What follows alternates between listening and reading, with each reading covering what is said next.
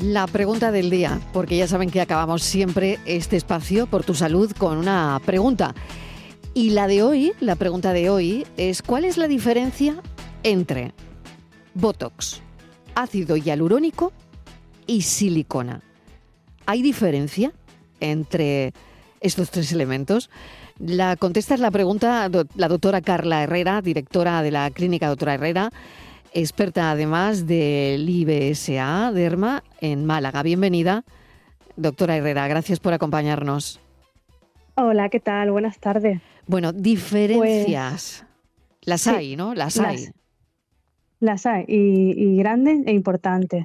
A ver, por un lado, la toxina botulínica, o lo que todo el mundo conoce como, como boto, es un medicamento que lo que hace es relajar el músculo, que se aplica fundamentalmente en la zona de la frente, del entrecejo y de las patas de gallo, y pues como hemos dicho, relaja el músculo para que las arrugas no, no sigan formándose y no vayan a más. Es sobre todo un tratamiento preventivo. Por otro lado, está el ácido hialurónico, eh, que bueno, el ácido hialurónico es un tratamiento muy, muy conocido, muy popularizado, que lo que realiza es eh, relleno y por otro lado también hace una hidratación de la piel. En función de lo que queramos conseguir o tratar, utilizaremos uno u otro tipo de, de eh, de relleno de ácido hialurónico, ya que sabemos que hay ácido hialurónico reticulado, que es el que nos va a dar volumen, y otros tipos de ácido hialurónico que, que son no reticulados y por tanto van a hidratar. Entonces, pues eh, son materiales muy biocompatibles con, con, el paciente y que con el paso del tiempo se van degradando de manera progresiva. ¿Vale? Y, por la silicona? Por último, la silicona, que bueno, es un material de relleno permanente que ya mm, prácticamente no se usa o no debería usarse porque bueno, fue un material que se utilizó mucho en el pasado y que hoy en día pues estamos viendo las consecuencias y los problemas. Se, utilizaba puesto que, bueno, eh, era un material que permanecía en el organismo mucho más tiempo, pero se ha visto que con el paso del tiempo y como sabemos que el proceso de envejecimiento es progresivo, pues ese proceso de envejecimiento ocurría sobre un material de, relleno permanente y en realidad pues eh, el proceso de envejecimiento se debe adaptar y debemos utilizar rellenos que se vayan reabsorbiendo. Por eso el ácido hialurónico es muy buena opción. Para, y con el paso Claro, para entenderlo, doctora, le interrumpo porque para entenderlo mejor, para entenderlo, el Botox y el ácido hialurónico se reabsorben, la piel lo reabsorbe. Sí. Sí, la silicona, en cambio, era un material que se quedaba ahí. Sí, permanecía a lo largo del tiempo y, bueno, muchas veces se desplazaba incluso del lugar en el que originariamente se, ponía. Por lo tanto, silicona ya no se utiliza. ¿Y encuentran pacientes con, con silicona todavía? Sí, sí, hay muchísimos pacientes que, que, bueno, se realizaron tratamientos en la época en la cual estaba muy de moda realizar este tipo de procedimientos y bueno, la verdad que es un problema porque donde hay un material permanente, como el caso de la silicona, no es aconsejable realizar eh, otro tratamiento sobre este previo, puesto que podemos tener problemas de inflamación crónica e incluso de infección, que son difíciles de resolver. ¿Y esto se puede retirar de alguna forma? ¿Fácilmente? No lo sé, pregunto. No, fácilmente. Fácilmente no, hay nada, ¿no?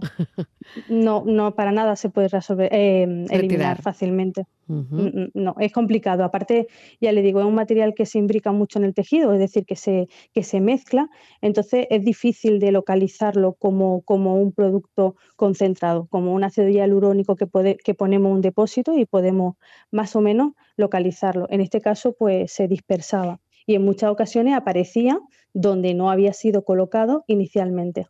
Mm. ¿Y el botox y el ácido hialurónico se pueden mezclar entre sí?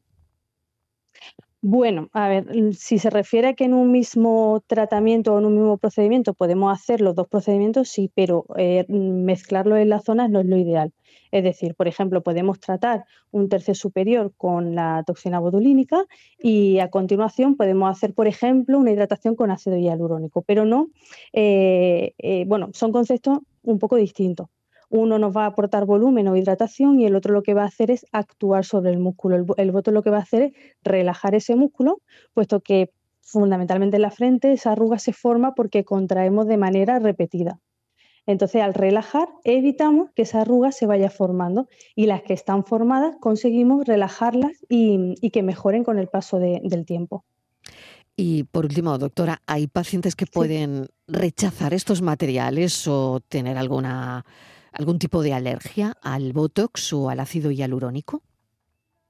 o sea, cuando nosotros realizamos cualquier tipo de procedimiento, obviamente se hace una historia clínica médica detallada del paciente y obviamente si el paciente presenta alguna contraindicación, que son muy pocas, pero en general se, bueno, no se le propone ese tipo de tratamiento al paciente. Pero una vez puesto, en caso del voto es muy raro que dé un efecto de, reacción adversa y con respecto al, ácido hialurónico también es raro. Puede ocurrir y más ahora que, en, el último tiempo hemos visto alguna reacción eh, a largo, o sea, una vez puesto o en, un periodo de tiempo más o menos corto, pero se, suelen resolver, resolver sin problema.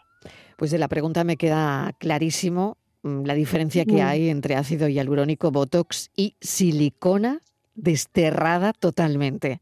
Totalmente. Esta última. Doctora Carla Herrera, muchísimas gracias por contestar a nuestra pregunta de hoy. Muchas gracias a ustedes. Un, saludo, buenas tardes. Hasta luego.